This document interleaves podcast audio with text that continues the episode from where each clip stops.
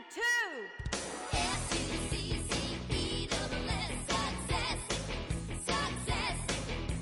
What is going on, Breakthrough Success listeners? Mark Birdie here. In this episode, we're going to talk about an important skill that you need in business and life, and that is the ability to negotiate. So if you want to negotiate with a potential client, with a potential sponsor, maybe you want to get a raise. There's a lot of different ways that negotiating comes in play. And that's why this episode is going to be primarily focused on mastering that skill.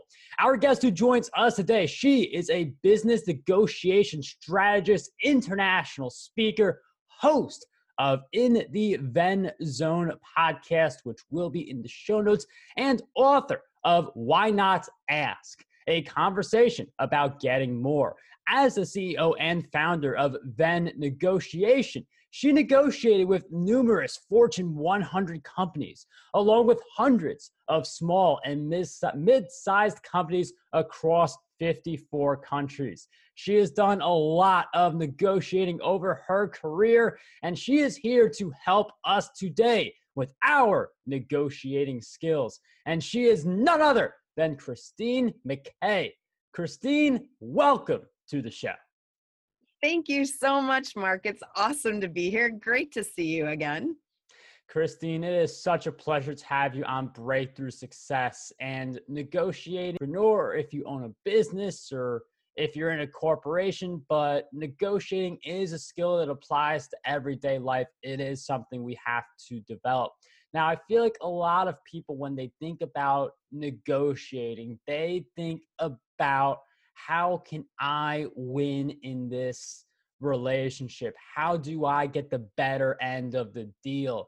But that could lead to a really toxic viewpoint. So I'm wondering, how do we view negotiations? Like, what is the mindset we need to have when going into that conversation? Well, I love what you just said, that people think that they go in, they go into negotiation thinking they need to win in the relationship. But the reality is, is you cannot win in a relationship, right? You either exist in a relationship successfully or you don't, but there is no winning in relationship. And so, and from my perspective and my experience, negotiation is really just a conversation about a relationship. And because you cannot win a relationship, I, my hope for everybody is they stop trying to win the relationship and they focus on what they need to, what they need and what they want and how they're defining success and how they can help their counterparts be more successful. But it really is about that conversation about a relationship. And the relationship dynamic, it's give and take in a sense where you get some of the things you want, but the other side also has to get things they want as well. Like when you're negotiating, it's easy to just think about yourself, but the other person you're talking to is also trying to negotiate. You got the same type of mentality uh, on both sides of that negotiation. And while it's great to view a relationship as, you know, don't try to win it, you also don't want to feel like you lost in a negotiation. So how do we go into it? We know we're not trying to win. We're not trying to dominate the other person because that could really stall negotiations. But how do we also feel like we're not losing or we should? Well, the first thing is to think about negotiation. First of all, every single relationship we are in is negotiated without exception. Every relationship is negotiated. There is a give and take in every relationship. And so the best, one of the ways that I like to help people think about negotiation is there are actually three key components in every negotiation. There's you, there's your counterpart, and then there's the situation that you're negotiating. And that's why our company logo is a three-circle Venn diagram, because it because agreement happens at the intersection of all three of those. And so understanding ourselves and what we want and need is absolutely critical to being successful in negotiation. And I, I love your show. I listened to a number of your episodes, and I loved some of the stuff that Christian uh, De La Huerta was saying about um, fear and how we are afraid to ask we're, we're afraid, we're afraid of all sorts of different things. And we become afraid to ask for what we want because we're afraid of being judged by other people. And so sometimes, you know, the hardest part of a negotiation happens between our ears because we are having that internal dialogue that's fear-driven that makes it hard for us to ask for what it is that we want. But a lot of times, so you have some people who are afraid to ask completely, and then you have other people who are just so bold in asking that they completely ignore the other two parts of the equation, and they're so focused on just what they want that they don't care about anybody else, and they're not observant of the situation that they're in. But when we look at and we get that understanding of ourselves, and then we say, okay, what makes, what is going to help our counterpart? And I'll actually ask that question when we're, when I'm in, in a negotiation. It's like, how do you define success? How is this relationship going to be successful for you? What, what does that look like for you? Because once I have a view of what that looks like, then I can look to see if my objectives and my counterpart's objectives are aligned. And when there's that alignment, we start to see the overlap of the Venn diagram. But then there's also the situation that we're negotiating. You know, this last year and a half, right, the situation has come into stark focus um, because of the global pandemic, right? You know, I knew people, I know somebody who three days before um, California, where we're located, shut down, he signed a ten-year lease on a, on a restaurant space three days before the shutdown, right? And ouch, right? It, but he wasn't paying attention to the situation. He wasn't looking at what, what are the external factors that are playing into this conversation about this relationship between him and the landlord. So when we're negotiating, it really is all three of those components, and it's where those three things come together. That's where we get agreement. That's where we find alignment, and our relationships grow from that position. And the alignment piece is, it, it's essential because, again, we have this dynamic where you're trying to negotiate, but the person you're talking to is also in that negotiation process. And it's one thing to say, you know, I want this, I want that, but how does it help the other person achieve their goals? The best relationships are those win-win relationships where both people feel like they came out better from it versus one person trying to gain a lopsided advantage over the other. Now, when it comes to business and negotiating, one of the conversation points for a lot of business owners when it comes to negotiating is charging higher prices. And when it comes to employees, it's very frequently, how can I get a raise? So how would you suggest we approach these conversations for the employee? How do I get a raise? And for the business owner, how do I negotiate, justify raising the prices?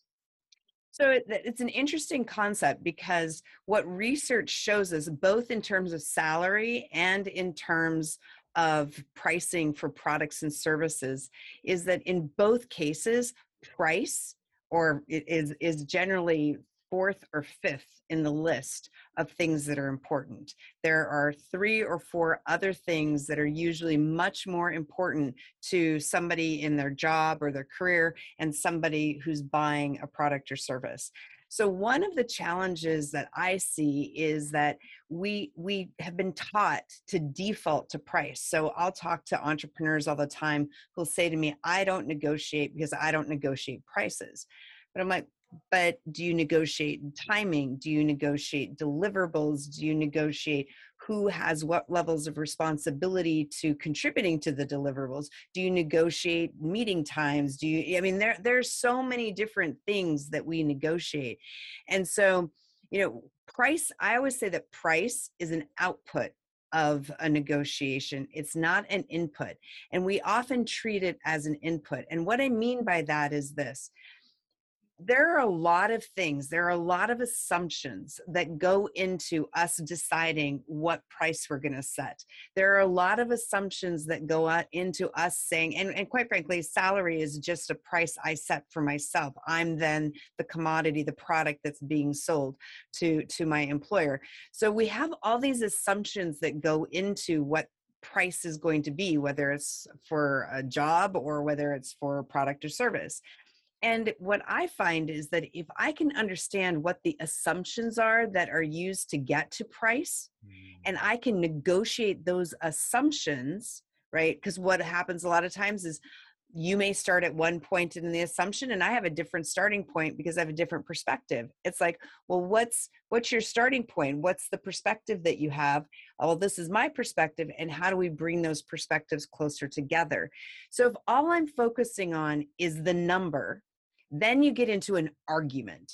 But if you focus on the assumptions that go into building the number to getting the number, and you can get agreement on the assumptions, then the number is just an output and it's harder to argue with the number because now you have alignment on the assumptions that are used to derive the number. And so I have found that to be hugely freeing in a negotiation because it gives me more things to be able to focus on. And sometimes the assumption is, well, you know, Glassdoor told me this, right? Or in a, in a job, or the market says this. And it's like, you know, then the counterpart, whether it's an employer or a customer, has to say, well, I agree with Glassdoor, or I agree with the market, or I don't. And this is, these are the rationale. This is the rationale for why that is or isn't. And I really like that perspective of not focusing on the price. Like the end result is you want that raise or you want to be able to charge higher prices, but you don't get there by saying, you know, I deserve it. I've been working so hard. Like, look at what I'm doing. Like, I deserve it. That's not how you get there. What you do, as Christine mentioned, is you have to look deeper. You have to look at the inputs that control that output. If you are doing some really incredible work, and that is the input that is leading to output in terms of price, how do you strengthen the way the inputs look? In other words, how do you, maybe you do some extra tasks or you demonstrate that you are of a high value to the company you're at, or you demonstrate your ability to perform a skill very efficiently. Like there are different things you have to do to highlight your worth that go beyond saying, like, I've been on payroll for a while, give me a raise, or it's been a while since I wa- raised the prices of my books or courses. Now I'm gonna raise them to prices everyone else charges. You have to justify your end of the negotiation and make it go beyond, I'm negotiating this just because I want it. The other thing I'd like to add to that is that when we have clarity on what it is we're trying to accomplish, what our end goal actually is, it gives us the ability to say, to, to look at, right? So let's just stick, stick with salary for a second, right? What is salary? What does getting a higher salary do for me? What do I really hope to accomplish by getting a higher salary? Maybe somebody wants to go on a bigger vacation. Maybe somebody wants to, you know, put more away for retirement. Maybe somebody's planning a family.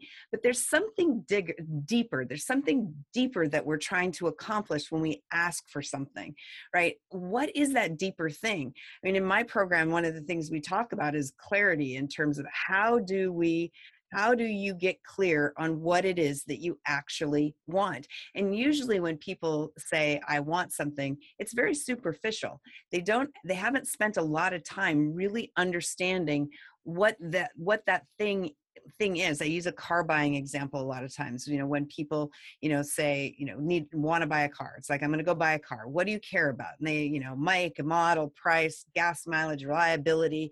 Well, do you want it today? Or are you willing to wait for it? Because that drives a different economic model for both the buyer and for the seller.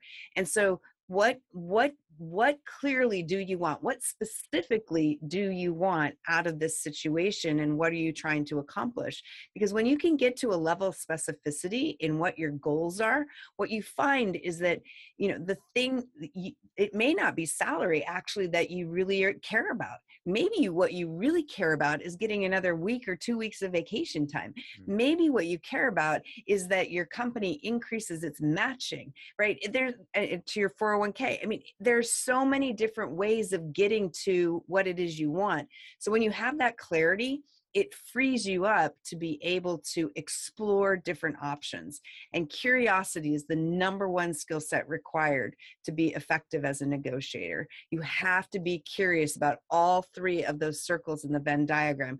Curious about you, curious about your counterpart, and curious about the situation you're negotiating. And I love, Christine, how you jumped in there and talked about some of the benefits that companies offer, because sometimes it's not a matter of getting a little bit of extra money. It's you want to work one week less, get some extra vacation time, or you want to work remote. That is a big negotiating point. A lot of people right now want to work remote. The pandemic taught a lot of people like, hey, we could work remote for a lot of these jobs that we were previously going into the office for. And maybe instead of asking for a raise, let me just do remote, where I'm not even spending as much on gas and transportation anymore. My nine to five isn't as hectic. There are a lot of different ways you can negotiate. And if you think about multiple possibilities, it becomes easier for you. Maybe you don't land it the way you wanted it in every single sense, but you end up a li- in a little bit of a better position now than you were before the negotiations took place. Yeah, absolutely. I mean, I have not had a bad negotiation in a very, very long time, because I've learned how to think through these different aspects of the negotiation to figure out what's going to work for me and what's going to work for my counterparts in the situation that we're in. And so, you know, one of my favorite, I mean, my two favorite words, yes and no, right? So, but you know, most people are like, okay, we got to get to yes, but no, there's a lot of freedom in the word no, and no sets up our boundaries. No tells us this is where this, the, this is the, essentially these are the riverbanks that I'm operating in, and all my yeses are, you know, the, the rain that's falling in and creating the river that's going to ultimately take me out to achieve my big goals, my big ocean goals. But what, what are those, what are the boundaries? So it's like setting the boundaries, understanding when you're going to say no, when you're going to walk away, so that you can accept more yeses in your life. And you have to have the two of those things to be effective. And negotiation, it is something you get better at with practice, but the important thing is going out there and practicing. And that is how, again, you may not get everything you want, but at least you end up a little bit better. But that all starts with asking. And for a lot of workers, there is this big fear of asking the big boss for a raise, or uh, the business owner doing the sales call and saying a really high price number. How do we gain the confidence to ask in a negotiation, especially when we feel like we're asking for a lot, like a week extra time off? Like some people may feel like they're asking for the world if they ask for something like that. Well, that goes back to, you know, that goes kind of goes back to Christian's conversation on the earlier episode you had with him around that fear component, and, and the work that Susan Jeffers did, may she rest in peace. Um, you know, that around, around fear and, you know, feel the, Susan's view was, you know, feel the fear and do it anyway. Right. A lot of times, one of the things that we, we all learned, like the best negotiators on the planet are seven years old, but by the time they turn eight, they start not being as good at negotiators, because starting at eight, and there's scientific evidence that shows this, starting at eight, how we interact with people and how, and our willingness to ask starts to change. And as we get older, we hear no more. But the thing is, and so we focus on that no, we focus on, and, and then we tell ourselves, oh my God, if I asked for that higher salary, I'm going to get fired. Or if I ask for that, high, you know, that higher price, that customer's going to leave me. Or if I ask for a shorter delivery time, the supplier's going to mess up my products. And we have all these stories that we tell ourselves. And in reality, if we look back over our lives, we've actually gotten a lot more yeses in our lives than we have no's. We've just chosen to focus on the no's. So when we focus on the no, and we that's the the you know what we're telling ourselves with our little reptilian brains that don't wanna don't want that want us to stay exactly where we're at, so we're completely safe, because they know that we're that part of our brain knows we're breathing and we're living, that because that's all it cares about is that we are surviving. And so, you know, when we're like kind of go trying to go beyond it, that part of our brain goes, oh my God, don't do that, right? And so the big thing is getting to a point where we can shut that part of our brain off, or we can look at it and go, yeah, that's that part of our brain. Thank you very much for helping me stay alive and keeping me breathing and keeping all of those involuntary activities happening in my body. But this is my other side of my brain, and I'm actually going to go do this. I'm going to go ask.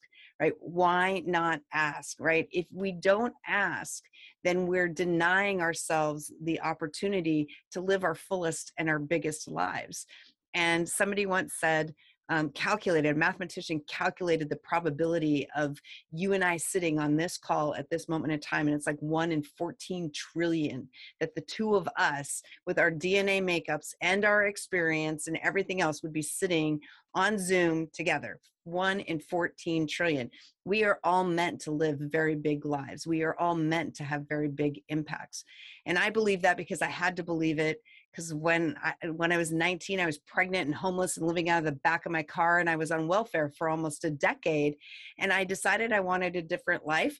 And so I renegotiated one. I renegotiated with myself. I learned how to ask, and I ultimately earned my M B A from Harvard University. And I've negotiated with some of the biggest companies on the planet. And I did that because I learned I had to ask. I, I learned how to ask at an early stage of my life. And so why not ask? No is not a bad thing. No is just an invitation to ask another question, either of the same person or of somebody else. What are they saying no to? Really, is it everything that I'm asking for or just a piece of what I'm asking for? Figure that out. Don't just sit and say, don't let somebody say no to you and just walk away and accept it.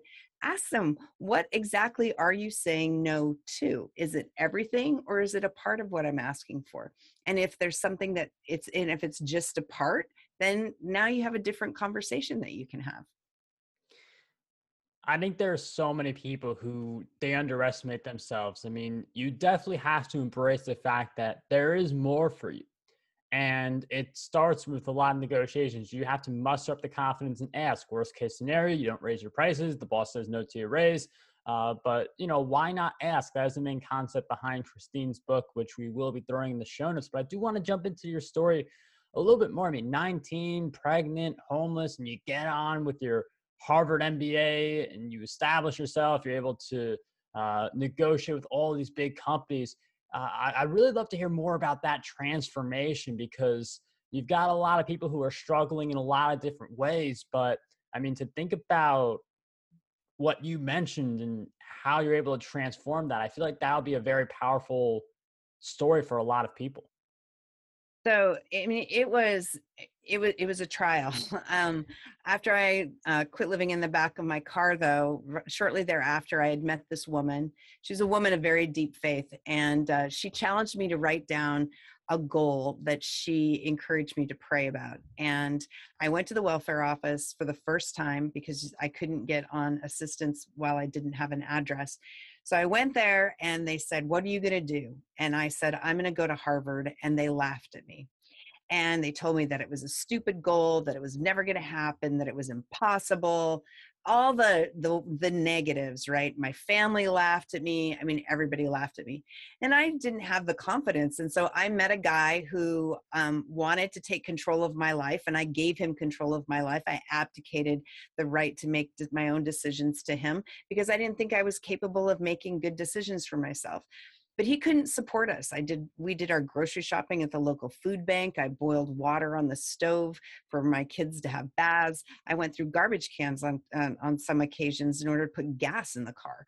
Um, and one day I couldn't feed my daughter, and my oldest daughter, and I just I had enough. And my husband at the time was not a very nice man, and he didn't believe that women should be educated um, or have jobs. And I decided to take a risk to my physical being, and I decided to go to community college anyway.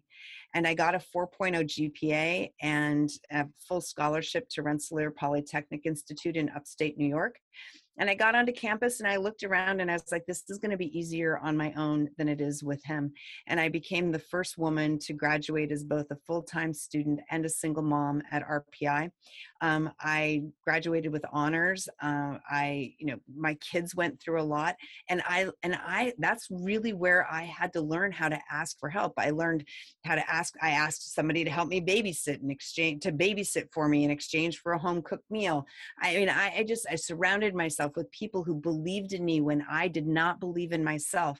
That was like, if I have to look back and say, what are the two biggest contributors to my success? It's one, that I surrounded myself with people who believed in me when I didn't believe in myself, when I didn't have the strength to believe in myself. And the two, second, is that I learned how to ask for what I needed and what I wanted. And that those two things made the rest of my life possible. And after I graduated from Rensselaer, I started working for what's now Verizon. And I started working in international mergers and acquisitions, and it, you know, I, and then my career took off, and I met and married the man of my dreams. We've been together. We've been together for almost thirty years, married for twenty-eight. And, you know, I have three amazing women as daughters who are all in their mid thirties now. And, you know, and I look back at this life that I've created for myself, and, and, part of why I do the work that I do and why I launched Venn Negotiation is because I'll never forget the day I walked into that welfare office. And I will never forget how it felt when those people told me that my dream was impossible, that it was too big for me to do, and that I was going to be a failure. Because I hang out with lots of entrepreneurs. And guess what? People are telling entrepreneurs that same bullshit that I heard in the welfare office, and I'm tired of it. I'm tired of entrepreneurs not being celebrated for what they're trying to do. I'm tired of entrepreneurs thinking about themselves in this negative status and, and, and being sold this bill of goods that this has to be so hard and ninety, eighty to ninety percent of you are going to fail. Well, guess what? If you learn how to ask for what you want, and you learn how to ask for what you want in the context of making sure that your counterparts get what they want too, so that you're both improving, that your positions are both increasing, and you grow together, there's no way you can fail in that environment. It's impossible to fail in that environment. And so that's why I do what I do, because I'm on a mission to reduce the business failure rate by helping people improve their negotiation skills, which is why we do, why we have programs, why I wrote the book, why I have the podcast. It's all geared around that. I absolutely love that story. I mean, I'm very happy and grateful that you decided to share it with us, because I mean, just to go through all of that and end up where you are, the biggest thing I got from that was surround yourself with people who believe in you, even if you're in a situation where you don't quite believe in yourself. One of the things I mentioned earlier, a lot of people underestimate themselves. When you underestimate yourselves, you may not believe in yourself. You may kind of doubt your abilities from time to time, and that's completely normal, but you need the community around you to say like, hey, like you did this back in the day and you can do this again. And uh, that goal, it's nothing for you. You got it. Like, people need that type of environment, and you have to make every effort possible to create that environment, whether it's new social circles because the old social circles aren't working, anything you have to do to create that environment, make it happen. And Christine, people who are in your situation, your past situation, I've done a lot of interviews on Breakthrough Success where I've heard about some really like transformational stories. You've got people who, like Christine, will really take such a uh, challenging moment in their life and a time frame, really be able to make that transformation.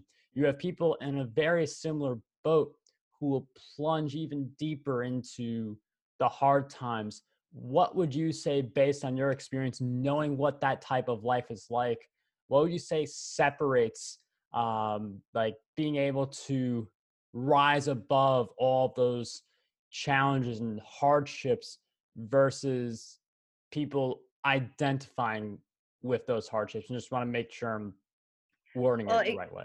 It goes back to what I, I already said. I mean, you have, so one of my, one of uh, my friends and people in my network, she talks about the people we have in our lives as being, we, you know, we have a lot of people who are sitting in the front row of our life, and a lot of them don't deserve to be there. And so we need to take those people and move them to the cheap seats, to the balcony sometimes, right? It really is about who you surround yourself. I mean, I still have crises of confidence, not all the time, but every once in a while I have a crisis of confidence, you know, and you know, it's, I don't want people surrounding me who are yes people who tell me, oh my God, you're so amazing. You're so great at, I, I don't need that. I need somebody who says, Christine, you're going down the right path. I believe in the path that you're taking. Have you thought about this? Have you thought about this? And so for the people who are like really in, still in that despair, who are really struggling, look at who's sitting in your front row. Like my friend Carrie Conley says, look at who's sitting in your front row. And evaluate, are they are they the people who are tearing you down, who when you come in and you're super excited because something went really great for you, and they tear you down because they feel like crap about themselves, so they want you to feel like crap too? You don't need those people in your life. If, and I know some of, somebody's gonna say, yeah, but that's my mom, that's my dad, that's my spouse, that's my kid, that's my, my whatever, my family, right? You know what? I love I love my mom and dad to death. I love them dearly, but they are definitely not in the front row of my life. They are not my biggest fans. They are not my biggest supporters. They are not the second row. They are not in the third row. They are more like in the fourth or fifth row of my life. I don't talk to them about what I'm doing. I don't talk to them about my business because they don't want to hear it. That's not, they, that's just, we don't have that kind of relationship.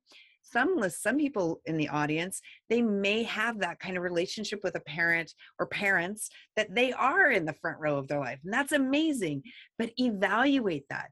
Make sure that you have those people who are closest to you in kind of that bullseye of your relationship, who sit and say, who celebrate your wins, who cry with you when things go bad, and who are there to help buoy you up and help pick you, help help you as you stand up and brush yourself off and take another step the next day. Because those are the people who you want. And that is in my in my experience, and I do a lot of volunteer work. I volunteer with, um, I'm on a board of directors of an organization that works with inner city girls to help um, them get to college, and their their first generation in college. And then I'm on the board of another nonprofit that works with single moms and their kids. And I see this all the time in both in both groups. It's like this this lack of, sometimes we have to borrow our self-confidence. We have to borrow confidence from other people, their confidence in us, when we lack the self-confidence to motivate, to move ourselves.